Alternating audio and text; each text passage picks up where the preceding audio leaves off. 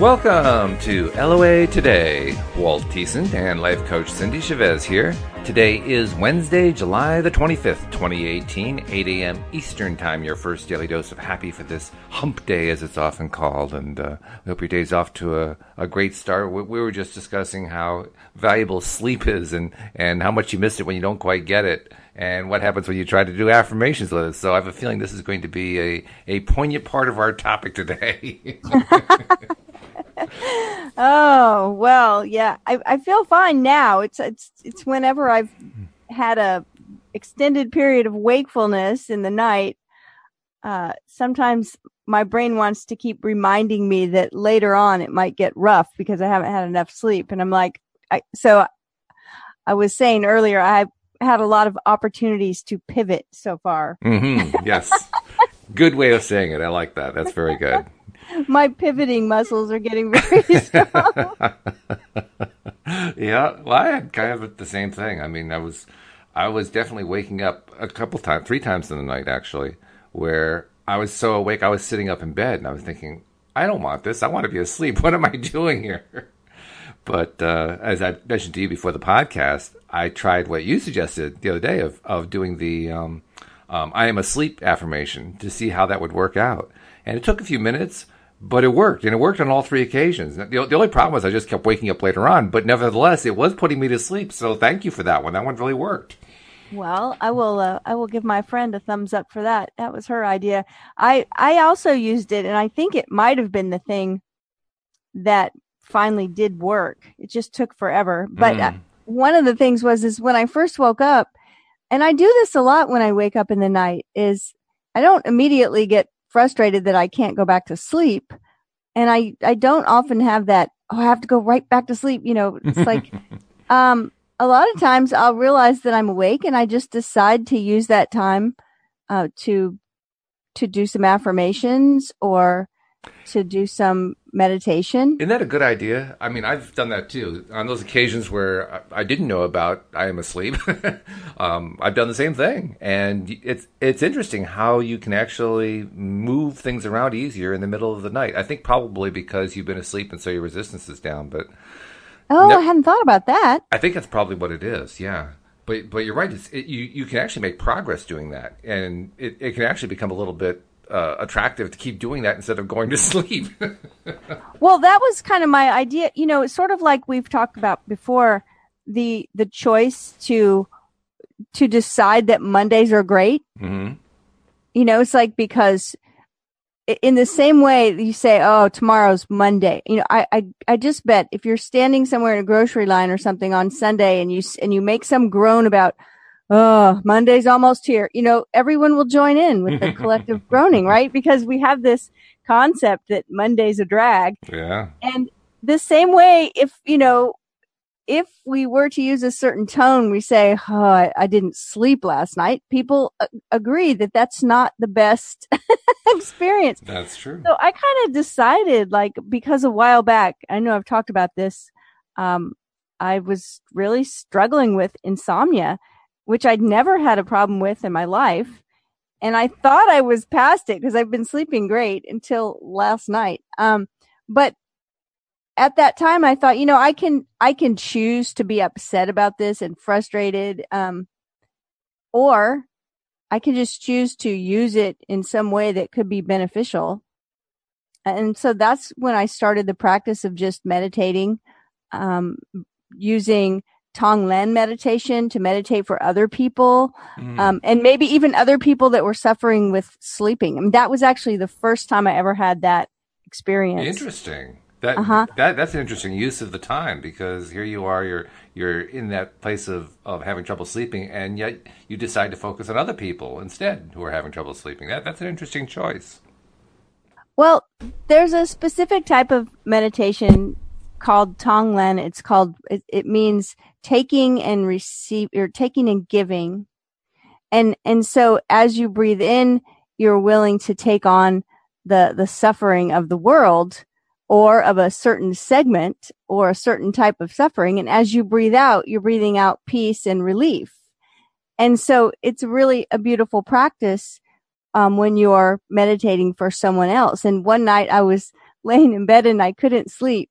And I had had insomnia for quite a few nights. And I was like, okay, it's like, you know, the first night you deal with it, the second night, but when you're on night like five or six, where you're only getting a couple of hours of sleep, it's, it's tough because your brain stops wanting to work correctly. Yeah. Like, mm. You can't think clear. So I was laying there and all of a sudden I realized I was meditating. I realized, oh, there are a bunch of other people out there in the world that are losing sleep right now for whatever reason.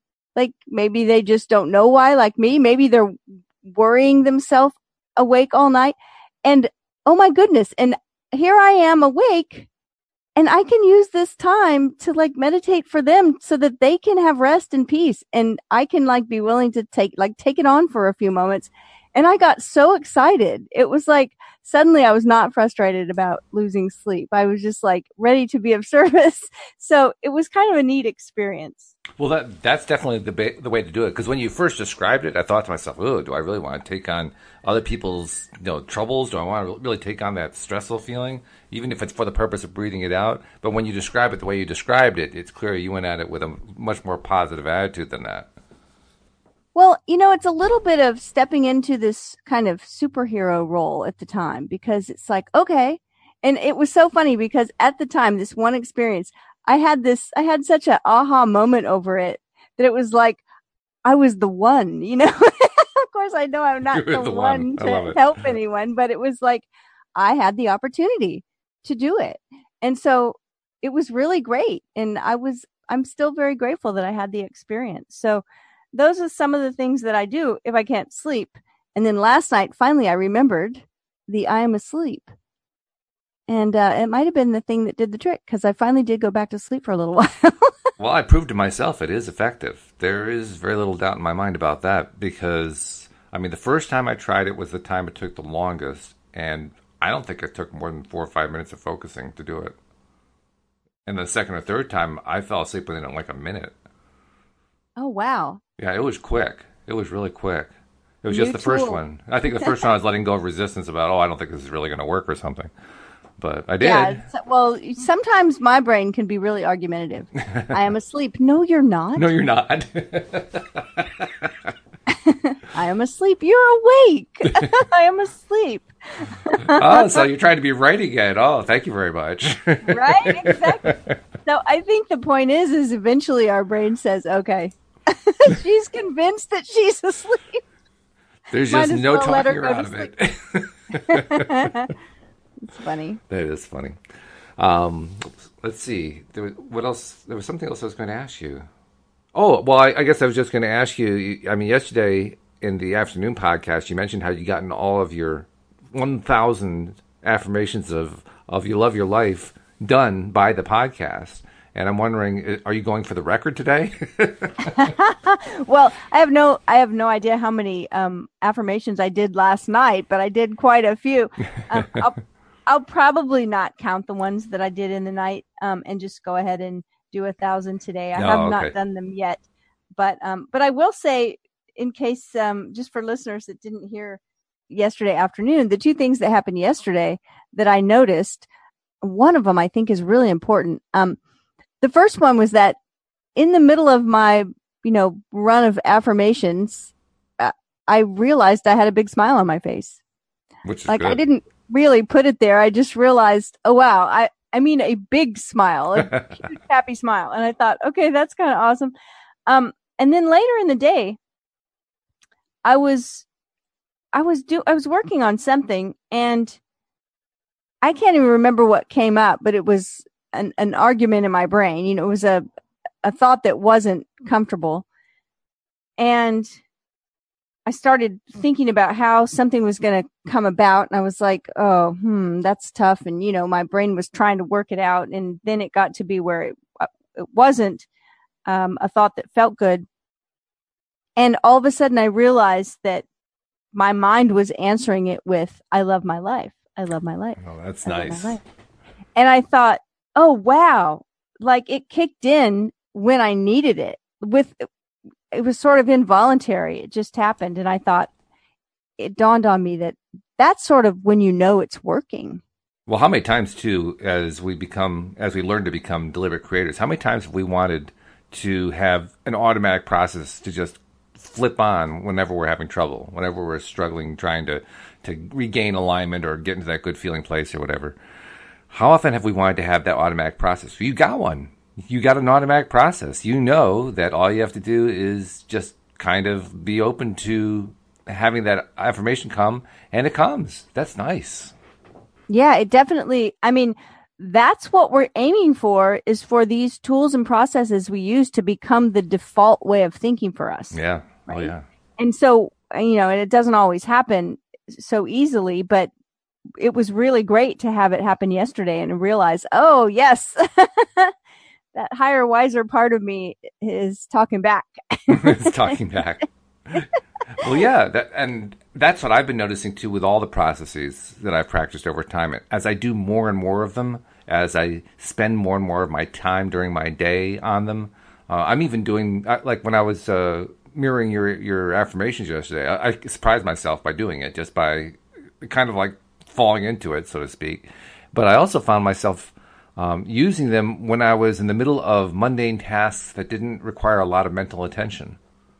I, I was just kind of falling into them, just like, you know, I, I love my life. I feel good. I feel healthier. I feel wealthier. I mean, I was just doing them because I wanted to fill the space, so to speak. I often do them then. I mean, that's the thing is I will sit, I will do a sitting meditation where I go through my affirmations. So it may be fifteen minutes or thirty minutes or ten minutes or whatever it is, where I'm really focused on that and I'm not doing any other things. And those are the ones I count. You know, I mean, numerically, those are the ones that I number. Mm-hmm, right. Um, but then while I'm going about, like you said, just mundane tasks that don't require a whole lot of thinking, um, I definitely think that affirmations are better, are a better use of, you know, what our mind's doing at the time than other things. I don't mean than any other thing, but definitely better than sometimes our mind starts wandering and we realize we're worrying over something, oh, or, yeah. which is what happened yesterday. I was worrying about something. I thought about something and one thought led to another. And then I realized I was worrying about something and that didn't feel good. And all of a sudden the, the affirmations just boom. Mm-hmm. So I want those to be um, the automatic response to any kind of fretting or worrying. Yesterday was a fairly busy day. I had a lot of stuff to do and, and I was actually working fairly late into the night doing them. By the time like nine o'clock rolled around, Louise was ready to go off to bed, and I realized we hadn't even done the dishes, and I didn't wake, want to wake up to all those dishes the next morning. So I said, okay, I'm going to go do the dishes. Now, normally doing dishes, that's when we get I, when I get into that thought process you just talked about, you know, where I'm worrying about this, that, or the other thing, and, right. and you know, re- rehashing, well, this bad thing and this bad thing, I'm going to rehash it again, and then I'm going to rehash it again. Yeah. Well, last night when I was when I started doing the dishes, I didn't even think about it. I just started doing the affirmation again. And it was a different experience because, you know, honestly, when I'm, when I'm doing dishes, usually I'm taking it out on the dishes because I'm, I'm focusing on the wrong stuff. So scrub, scrub, scrub, scrub, scrub. Yeah. Last night, I wasn't doing that at all. Last night, I was just, oh, this is going to be quick and easy. No big deal. And the dishes were done really fast. I'm thinking, wow. This is really powerful stuff. Not only am I taking the stress off of myself, I actually got the dishes done faster. Wow. Hey, that's a win-win. Yeah, right? I love it. I love it.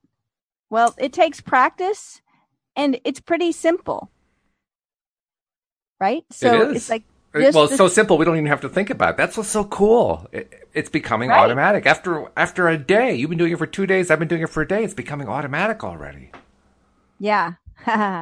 Well, that's why I said before, you know, every time I've used this process, I've had tremendous results. Now, I don't remember getting a lot of pushback um, when I did the I Feel Rich. Mm-hmm.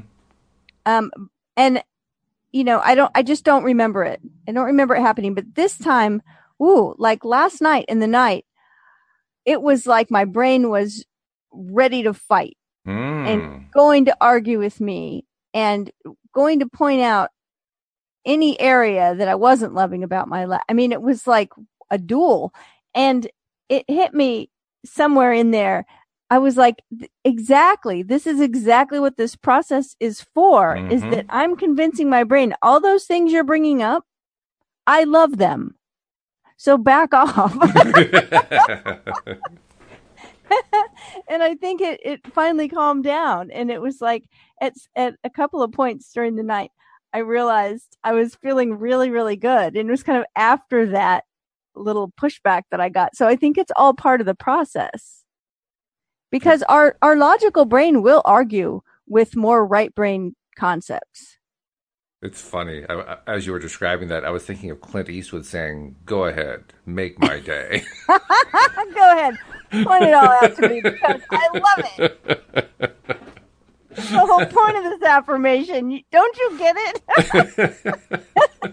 You've proven my point. Oh. Well, no wonder you were talking about being a superhero. I could see you're you're you're, you're striving against evil. Oh my goodness, that's so funny. Well, I'm enjoying it. I will.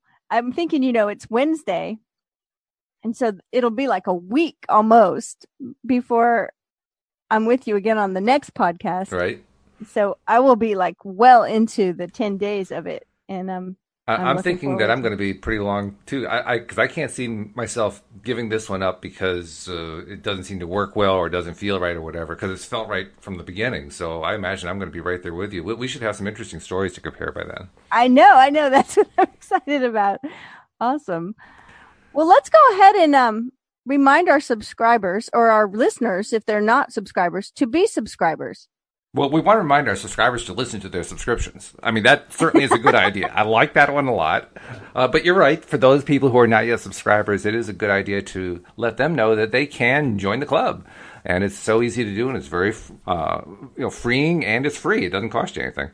Um, all you have to do is go to the homepage of our website at L O A today dot net, and the instructions are right there. It literally takes about a minute. It doesn't cost anything. It's so easy to do, and if you are one of those people who have uh, a little fear of I T and technical stuff, give it a try anyway. And if it doesn't work, there's a little contact button at the top of the page. Just click that and send a note saying, I tried it. It didn't work. Here's what I tried. And it just, this is what it gave me. And if you, if you can give us the details of what it gave you, I mean, I like ninety-nine times out of one hundred, I can tell you what it is you need to do. So, you know, Don't don't feel like you have to be defeated just because it doesn't work for you. And I, I don't want to say all that to make people think it's it's really hard. Actually, almost everybody who tries it is going to be able to do it without any difficulty. I just want to make sure that you know someone who does have difficulty doesn't get scared off. But uh, the point is, please do subscribe and then share the fact that you've done that with your friends online, because it is so good to have that daily dose of happy coming in twice a day, Monday through Friday and once on the weekend, to just pick you right up. Isn't that amazing? eleven podcasts now. Yeah. eleven podcasts going strong now. Wow. For uh let's see, we I started doing that in late November with you guys, so we're in the end of July. That's eight a little over eight months. Wow. Yeah. Yeah, that's fantastic.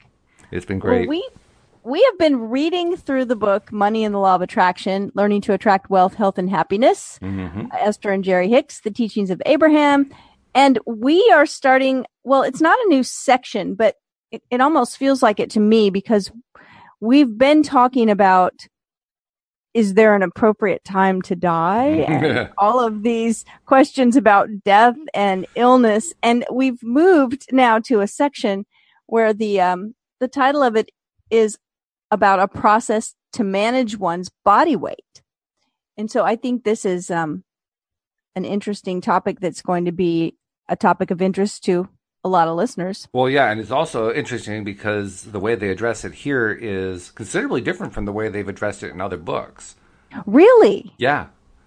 Oh, I did not know that. I, I'm not saying that they're contradicting themselves or anything like that. It's just that the approach is completely different. Like the way that they approach this in the book, The Astonishing Power of Emotions, is really very different.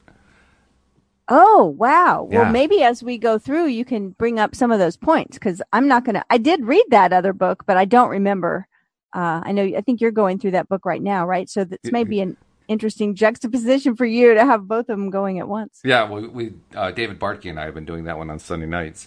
Uh, but yeah, as you're reading this, actually, I'll, I'll see if I can grab a copy and, and find that section so we can compare them. So Jerry asked the question. Okay, Jerry's question is, what process would you recommend to those wanting to control their body weight? Doesn't that seem like such a straightforward question from Jerry? Very. Unusually so. He's he's usually like, well, here's this great big setup. So Abraham says there are so many beliefs upon this subject. So many different methods have been tried, and most beings who are struggling with the control of body weight have tried many of those methods with little lasting success. And so their belief is that they cannot control their body weight, and so they do not. We would encourage a visualization of self as you are wanting to be, seeing yourself in that way, thereby attracting it.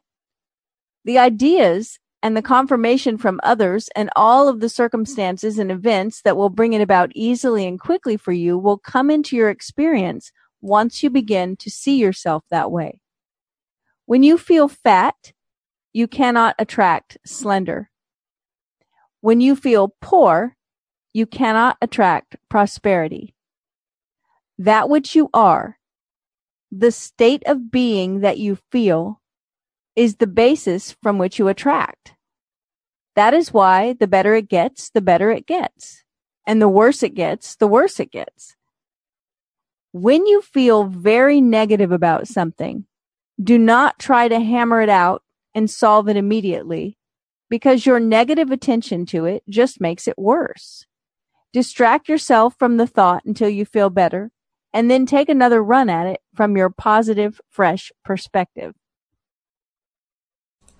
So, should I go on to Jerry's next question? Yeah. Okay. So Jerry says, so is that why people will often go on a crash diet and lose massive pounds, and then they'll find themselves gaining it back? Is it because the desire was strong, but they didn't have the belief and the picture of themselves as this thin person, so they filled the fat picture back in again?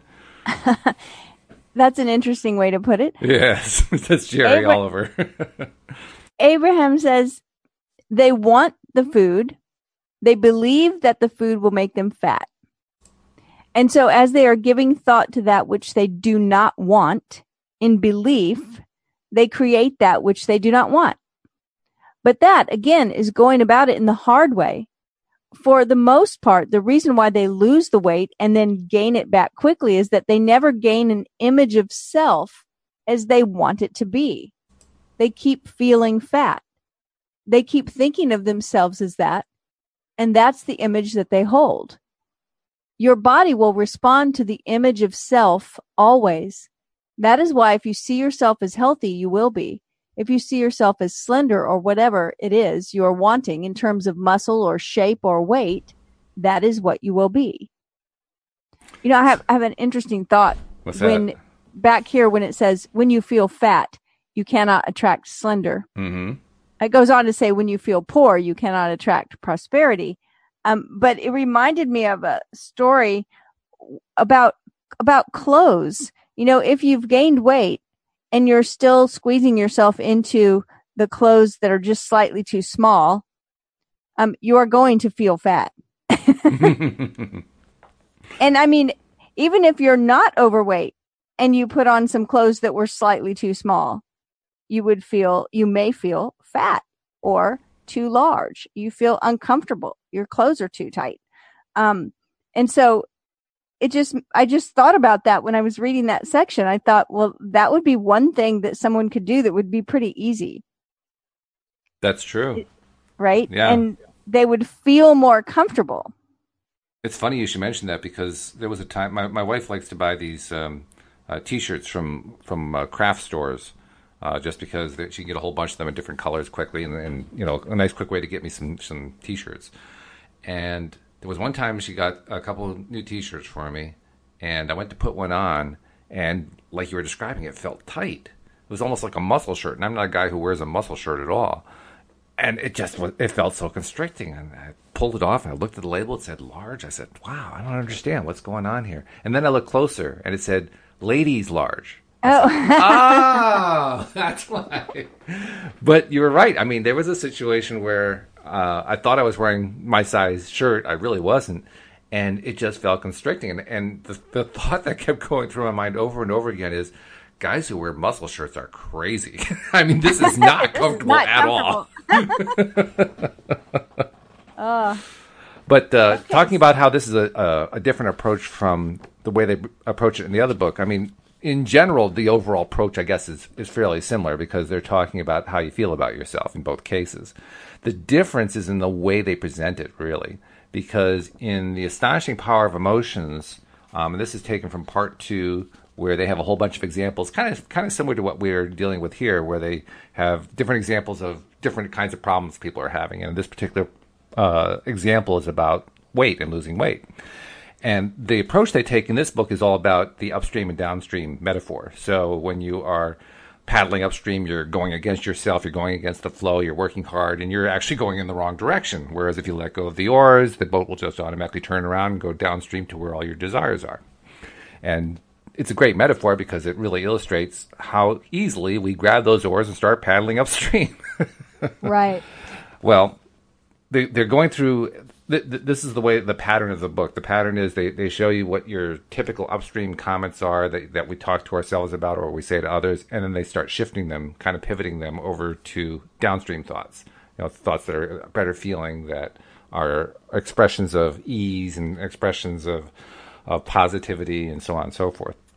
So they're, they're doing that in this chapter as well, but they also do it in a way that is a little shocking, to be honest.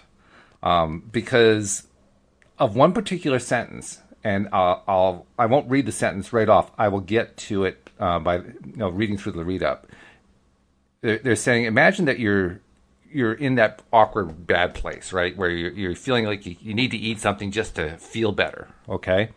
So I'm just going to read, with that thought in mind, I'm going to read the next two paragraphs. It says, your urge to find a quiet place to sit while you eat something is becoming quite strong. And while you are trying to fight the urge to follow through on your impulse, it is much easier to just give in to it and get something to eat.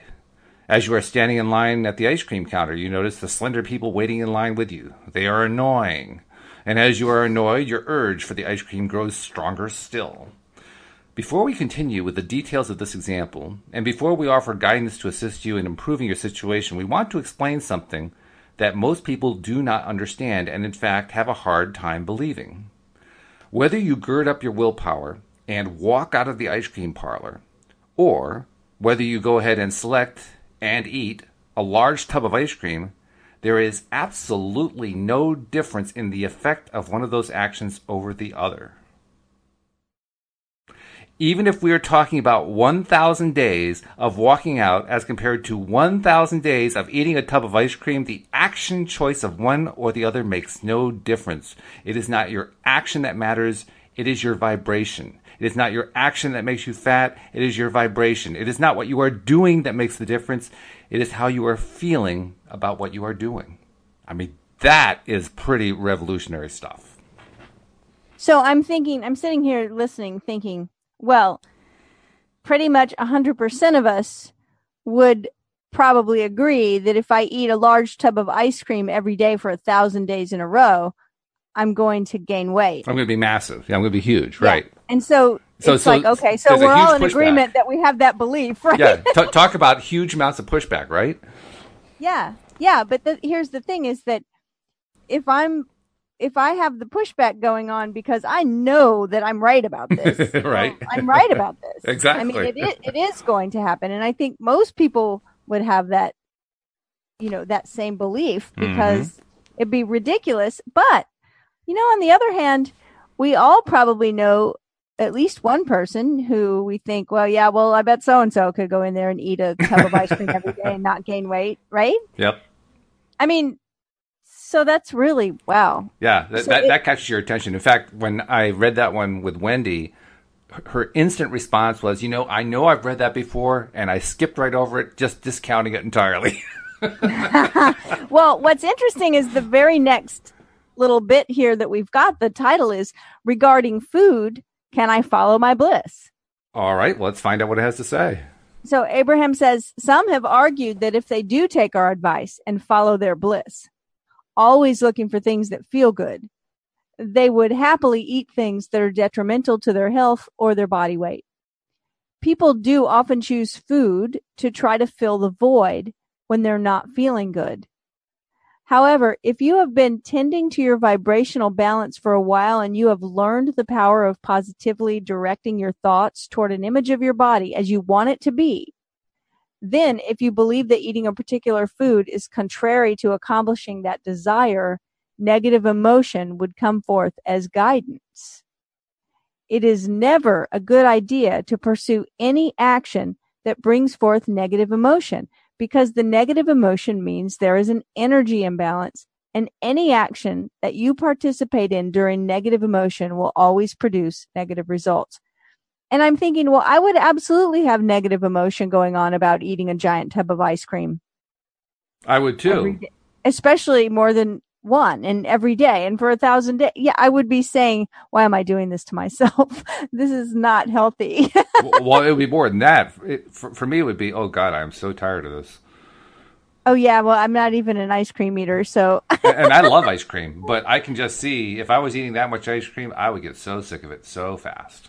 Well, the joke for me is that, and ev- this story gets told a lot whenever ice cream comes up and I'm there and people that know me well, because I really, I shouldn't say I don't like ice cream. I like ice cream, but I need a scoop about the size of a golf ball. And sometimes that's too much. And that's too much. So, and everyone's like, are you kidding me? And I'm like, I don't want any more. So, uh, but yeah, so this is, you know, all the way back to alignment first again. It is. Yeah. And, and, and, and I, here's the thing. I think that it would be hard to find a large amount of people who would all be in agreement that, yeah, this is, you know, I, I can eat a large tub of ice cream every day for a thousand days. It doesn't bother me. You know, I mean, there may be people out there. I know it's an extreme example. It's very extreme. Um, yes. And I think, so it's, it's, I think it's deliberately extreme too, the, because they want to really illustrate the point that it has nothing to do with the ice cream per se. It has to do with how you feel about it. Right. And I, I love what's coming up next. It says negative emotion does not occur within a person because a particular food is contrary to well-being, but because of current contradictory thoughts. Two people could eat identical diets and follow similar exercise programs and get opposite results, which means there's much more to the equation than the consumption of the food and the burning of calories.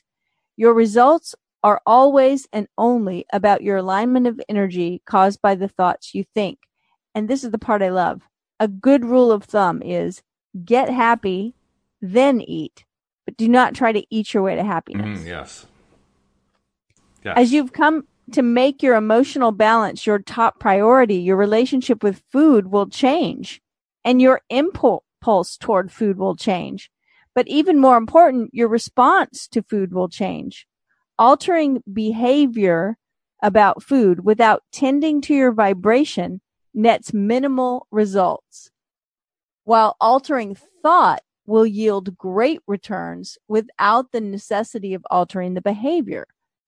And so let us say that you've decided that you want to be very slender, but if, but you currently do not see yourself as you want to be. And your belief is, if I eat this food, I will be fat. As you have a desire to be slender, but a belief that eating this food will make you fat, you would feel negative emotion if you begin to eat the food. You might call it guilt, disappointment, or anger, but whatever it is, eating the food feels bad because given the set of beliefs that you hold and given the desire that you hold, this action is not in harmony.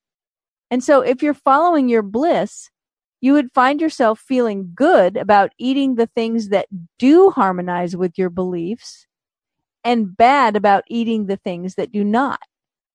Once a desire has been established within you, it's not possible to offer behavior that you believe contradicts it without feeling negative emotion.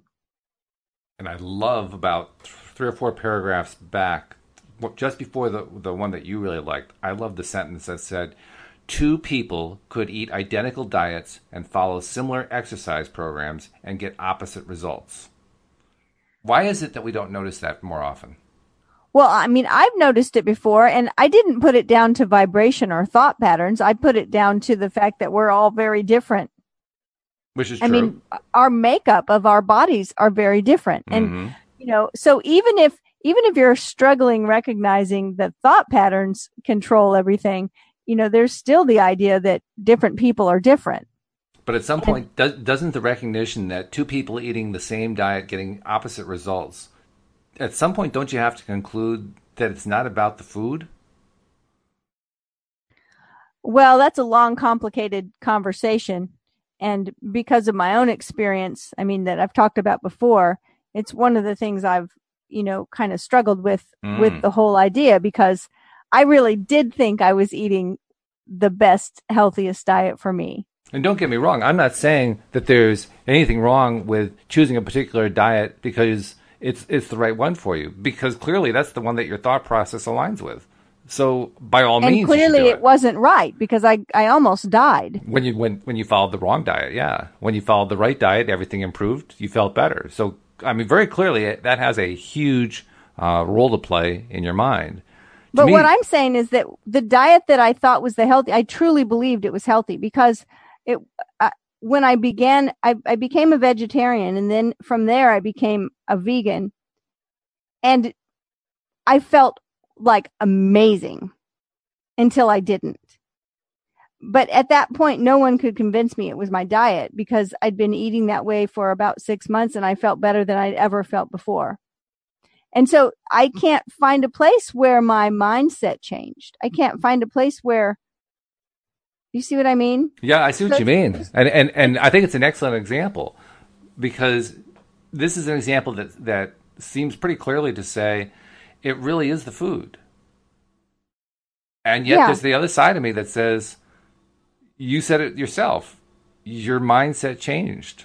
You aren't sure exactly where it did, but it did change. Well, what happened, I mean, my mindset changed about the vegan diet being right for me, because I because I discovered that it was the diet that was making me so sick. As soon as I changed my diet, um, so I got well. What we're talking about here is chicken or egg. Which one came first? Was it the experience of not feeling good that came first, or was it the change in mindset that came first? Well, I mean, there there's some pretty concrete you know, things that happened in the story. I mean, I, I got really sick. Mm-hmm. No one knew, no one knew what was wrong with me. None of the doctors could figure it out. Um, a person that knew me was talking to someone and said, well, we all think that my friend is going to die because she's very, very sick and mm-hmm. we don't know what it is. And he said, well, here's a book that saved my life. And it was a book about eating for your blood type. And I didn't even know my blood type, and I didn't weigh enough to go give blood to get blood typed. So I finally talked a doctor into typing my blood, and I was a blood type O. And according to this scientist's studies, um, an O blood type does not have the intrinsic factor, which is the, the ability to change vegetable matter into usable protein. And so I read the list. It was very concrete, cut and dried. These are the foods you should stay away from, and these are the foods you should be eating.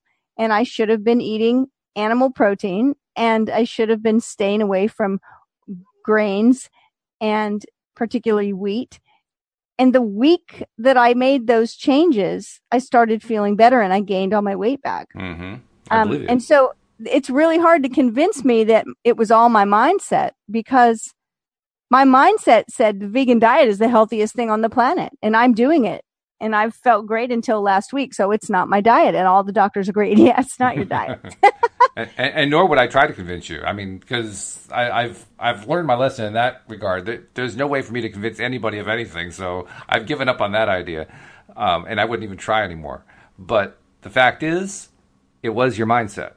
That's the thing that I keep coming back to in my own mind. I, I'm not trying to talk you into anything. I just think to myself, anytime that I come up against something that I am just convinced is a a physical case of cause A leads to result B, and that it's unshakable, and it just it, it just is so true, and I, I know from my own experience that it's true. Every time I've done that in my life, at some point later on, I came to a point where I realized that a mind shift changed that. I definitely have had that experience, and where I recognize a story I was telling myself, or a mindset, or a belief, and say, oh my goodness, like now I see it really clearly. Mm. Um, I still haven't seen it really clearly with this particular instance. Oh, there are a lot of things so, in my life I haven't seen it clearly with yet. And yet I do see the pattern. The pattern is very, very straightforward. That over time, if I give it enough time, I finally find a way to look at it from a mindset point of view that shifts my perspective. I totally do. I totally do see that in the other direction. Like, in other words, if I think something's bad for me, you know, like if someone convinced me that drinking pure water was horrible for me, they're not going to. But I mean, you know, if I was convinced that eating ice cream was really, really bad for me, I totally get that it would be, because my vibration would be saying to myself, you're doing something bad to yourself. Mm-hmm. This is not healthy. And so I, I totally get it. It It's not as easy for me to see in the other direction. Yeah. Where I believed something truly was healthy. I think part of what part of what has made the difference in my life in terms of my understanding of this stuff is the recognition that what I think in my brain, so to speak, what I think in my mind is actually broader than what I'm thinking about consciously. The recognition that my body is actually mm-hmm. part of my mind. Yes. And your body was disagreeing with you. Your mind was saying, oh, I am one hundred percent convinced. This is, you know, this vegan way is definitely the way to go. And your body was saying, no, it's not. No, it's not. Right, right, right. And so that that's a really good point. And that's something that that can't be, you know, covered over, is that my body was speaking to me very loudly. It was. And I wasn't listening to it. Mm, which is because so easy to I was, do. Yeah. So that's that's absolutely the case. Um, emotionally, you know, it's, it's, we were talking yesterday about that we feel emotions in our body. Emotionally, at that point, it was probably just feeling confused, because I was like, why? I'm, I know it's not, you know, especially when all the professionals are saying, well, it's not your diet. You have the cleanest diet we've ever seen, you know? So yeah, so that's very, very true, is that I, it's important to listen to our guidance. And part of that guidance is listen to what our body's saying. Yeah. So here, the next section is perfect for this discussion, because oh, it's okay. what, what are my beliefs about food? Yeah. Uh, Abraham says the beliefs you hold regarding food are boldly reflected in the experiences you're living. If you believe that you can eat most anything and not gain weight, that is your experience. That's true. If you believe that you gain weight easily, then you do. That's also true. If you believe that certain foods give you an energy boost, they do. Mm-hmm. If you believe that certain foods deflate your energy, they do. Yes. If you want to be slender, but you believe that a particular diet is not conducive to being slender, and you take the action of eating that diet, you will gain weight. I can see all of those as being valid. They are. Yeah. And not just about weight either. It's it's about anything, really. We're talking about weight right now, or body gain, or, you know, that kind of thing, but it applies to everything.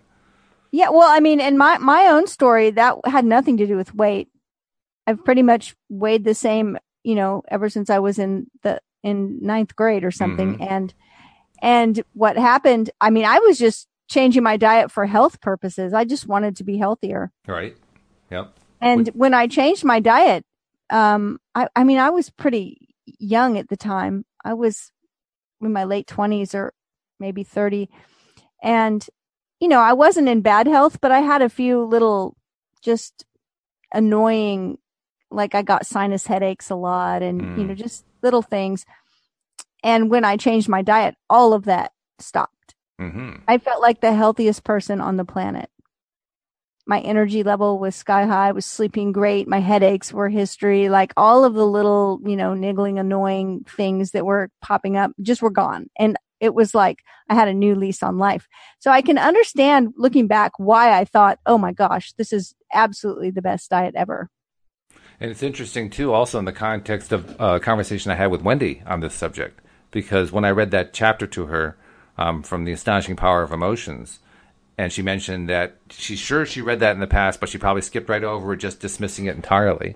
Um, she went on to describe to me, and, and actually we talked about it for a few episodes in a row. She engaged in one of her projects. She likes she, she likes to do projects, and this particular project she labeled Project B for Body, uh, because she's had a weight issue for for most of her adult life, and she wanted, you know, she's tried all the different diets. She's an expert on all the different things about, you know, what science has to say about what eating this food does or not eating that food does, and all this other stuff. She just knows all of that really well, and none of it's really helped her. Well, with Project B, what she's done is she has basically adopted what Abraham is talking about here.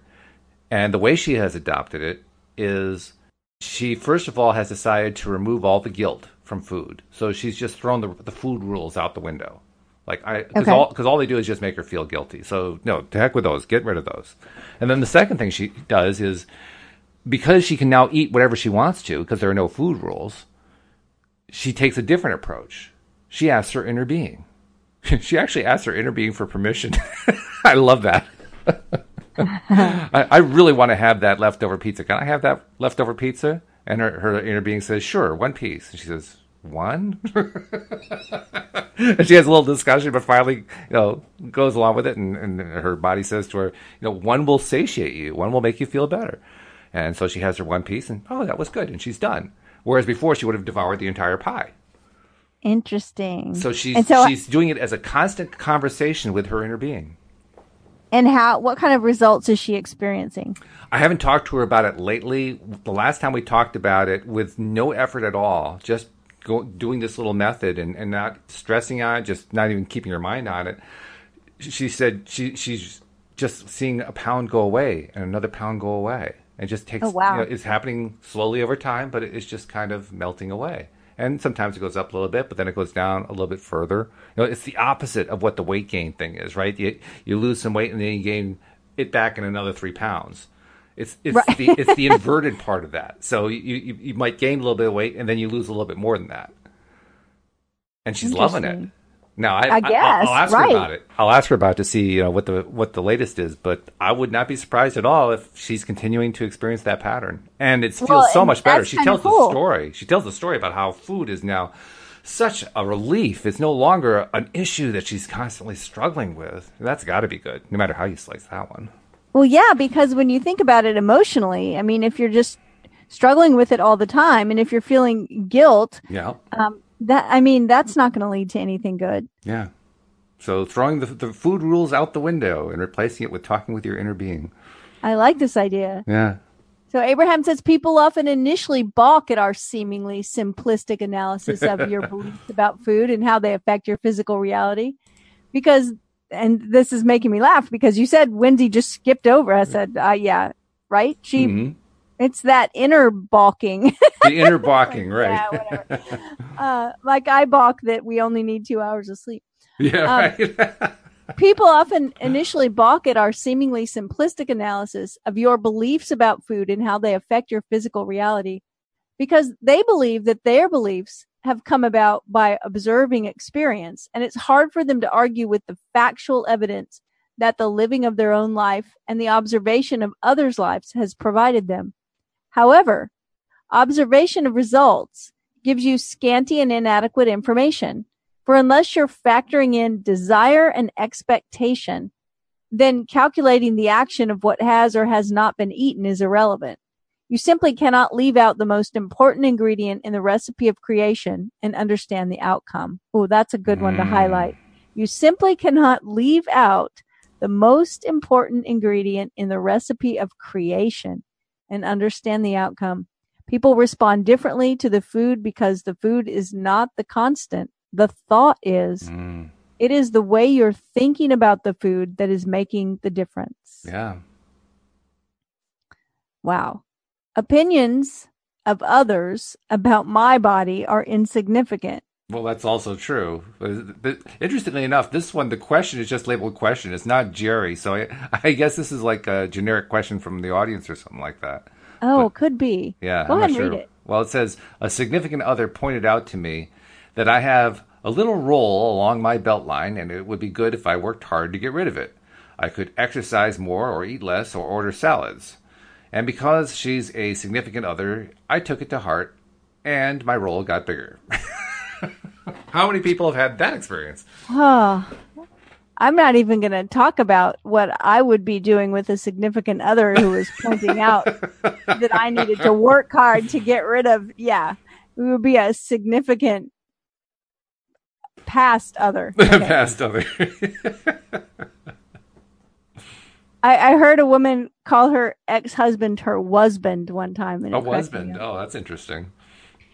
Abraham says the most important thing that we want you to understand is that when you are using the word other, always use the word insignificant regarding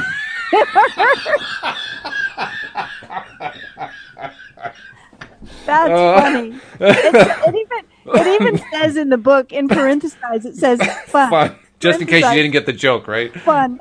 Oh, jeez. Of course we understand that people in your life are significant, but you must not let their opinions of you be more important than your own. And anytime anyone influences you to focus on something that makes you feel bad, you have received negative influence.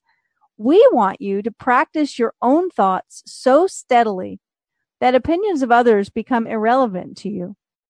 The only freedom you will ever experience comes when you achieve an absence of resistance, which means you will have figured out how to align your chronic thoughts with the thoughts of your own inner being. We have never seen anyone achieve the alignment or feeling of freedom when they are factoring the desires and beliefs of others into the equation. There are just too many moving parts, and it cannot be sorted out. And so if someone says to you, I see something about you that I don't like, we would say, look someplace else. What do you think of my nose? Cute little thing, is it not? What about this ear over here? In other words, we would encourage the other to look for positive aspects, and we would be playful and not allow our feelings to be hurt. In fact, we would practice positive thought about our life until we render our feelings unhurtable. That's cute, wow. Though. I like that. What do you think of my nose? Cute little thing, is it not? What about this ear over here? Yeah, that was great. Yeah. And and I do I do think that this is so true. Is and it's you know and it it's it's another thing that feels complicated sometimes. I mean, they're telling us, look, it doesn't matter. You know, it doesn't matter the. the what your significant other um thinks. And it's easy to say, but I think that a lot of people care what other people think. Oh, yeah. And and not just about how we look, not just about our bodies, um really probably more about other things. Um but a, a lot of people, when we are making decisions, we take into account how other people will respond, what other people will think about us. And it's very true that we're not going to have freedom until we can let go of all of that. Mm-hmm. Yeah. So, sometimes it takes a while to get there. It does. And th- there's a lot of it to let go of sometimes. I mean, I look back into my younger life, and I, I was such a people pleaser, and it did not work out well for me to be, to be that. Mm-hmm. Yeah. It really didn't, you know? Um, so th- here we go. I love this. I love when, when be- they give us. Be- before old- you go. Before you go to the example, I, I want to uh, add one more comment about that. There's yes. a balance that those of us who live in a human society have to, to achieve. Because on the one hand, we don't want other people's thought to control us. On the other hand, it, I mean, there are people who are able to live in society without being uh, in any way attached to society, so they, they give no attention or concern to anybody else, and they're you know they're the ones we refer to as the uh, the egotists or whatever, and and they often do very, very well. But it's not the way most of us want to live in society. Most of us want to live in a society where we do care about others, where we do yes. interact with others, and that's where the balance comes in. The balance oh, is, I, I is totally. between, on the one hand, you know, just being totally about me, me, me, me, me, and on the other hand, being totally about, oh, it's all about the other person, and it's so important that the other person be happy. Because that's clearly not the right direction. It's got to be somewhere in the middle, and it's got to be actually leaning toward you rather than completely in your direction. But it's got to lean toward you because because you're really number one in your own life. Well, it reminds me of the whole, you know, example we hear about when you're on an airplane and they tell you to put your oxygen mask on first before you try to help the person next to you. Or your person next to you, right. When I say people-pleasing behavior, and that it's not healthy, I'm talking about the kind of behavior where every decision you make is always about s- to please someone else. Yeah. Mm-hmm. And that you never say yes to yourself. um, you know, you always make sure that you're saying yes to everyone else and then putting yourself last. Um, and a lot of people have this kind of behavior because they care about what people think about them. Or they were trained to be, be that way from, from a very young child. Yeah. And so it's not healthy. And you're right. It's a balance. Uh, it's not always the easiest thing to figure out. It, that's why we're here. We're here to learn these things, right? Well, I suppose that's one reason. I thought we were here to have fun, but maybe the two go together. Who yes, knows? Yes, we're here to have fun. Well, and this is fun. I love when Abraham gives us an old story and a new story because the examples are always so great. Mm-hmm. So this is an example of an old story about my body. And then there's going to be an example of a new story. So the yeah, old story. This is the upstream, downststream approach. Here, here's the upstream thoughts, and then I'll follow with the downstream thoughts. Yeah. I'm not happy about the way my body looks. I've been trim and fit at times in my life, but it's never been easy. And those periods never lasted very long. It seems to me that I always had to work irrationally hard to even get close to the way I wanted to look. And then I just couldn't manage to stay there. I'm tired of depriving myself of good things to eat only to end up not looking good anyway. This is hard. I just don't have the kind of metabolism that allows me to eat much of anything that tastes good. It's not really fair, but I don't like being fat either. The interesting thing about these about these down or these upstream thoughts is every single time that I read them, I get depressed. They don't feel good. Exactly. And I bet that as As we read them, there are a lot of people nodding their head thinking, oh, I've had those thoughts. Yeah. Yeah. But this is the new story that's going to feel so much better. My body is a reflection mostly of the thoughts I think. I'm happy to understand the power of directing my thoughts, and I'm looking forward to seeing physical changes in my body which reflect my changes in my thinking. I feel good as I anticipate my improved size and shape. And I'm confident that those changes are in progress. And in the meantime, I'm generally feeling so good that I'm not unhappy with where I currently am. It's fun to think on purpose and even more fun to see the results of those deliberately chosen thoughts. My body is very responsive to my thoughts. I like knowing that. And of course, the part of me that is practicing turning negative statements, double negative statements into positives, as you were reading that one sentence, it, I wanted to say, I am generally feeling so good that I'm happy where I am, instead of, I am generally feeling so good that I'm not unhappy with where I currently am. Right, right. I'm generally feeling so good. I'm happy with where I currently am. I agree. I like yeah, that. Yeah. Well, it's just, a, to me, that's a good sign. The fact that I, my mind is now looking for those, because it never did before. I mean, ten years ago, forget it. I was never looking for that stuff. Now I'm looking for it all the time. So we end up this little section with, there's no right or wrong way to tell your improved story. It can be about your past, present, or future experiences. The only criterion that is important is that you be conscious of your intent to tell a better feeling, improved version of your story.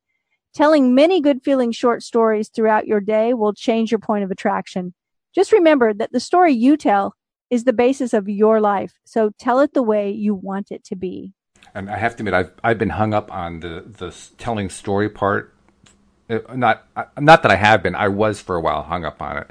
Because for me, a story is like a fictional story that you tell that has character development and plot development and all that kind of thing. But what they're actually talking about is, I'm doing the dishes and I'm saying, I love my life. That's telling yes. a better feeling story. It, it has nothing right. to do with character de- development. It has nothing to do with plot. It's just telling a nice line to yourself. Well, and, and a lot of times we tell these stories by default, and it doesn't mean they're not true. In our experience, they often are very true, but we tell them over and over. For instance, here's a great example. We've both talked about having nights where we don't sleep well. Mm-hmm. And if we just continue to tell everyone that, oh, I just don't Ugh. sleep well. Oh, lately I don't sleep well. You know, that's a story that we're telling over and over, and it'll be like our subconscious goes, okay. So I'm going to I'm going to uh, turn it around right now and say, by the way, most nights I sleep really, really well. Most nights I sleep great. Yes. So with that positive thought in mind, I'm going to have to say we're out of time. And uh, Cindy, I look forward to talking to you again next week. I'll be back next Tuesday morning. And we hope that you'll come back next time as well here on L O A Today. Goodbye, everybody. Bye, everyone.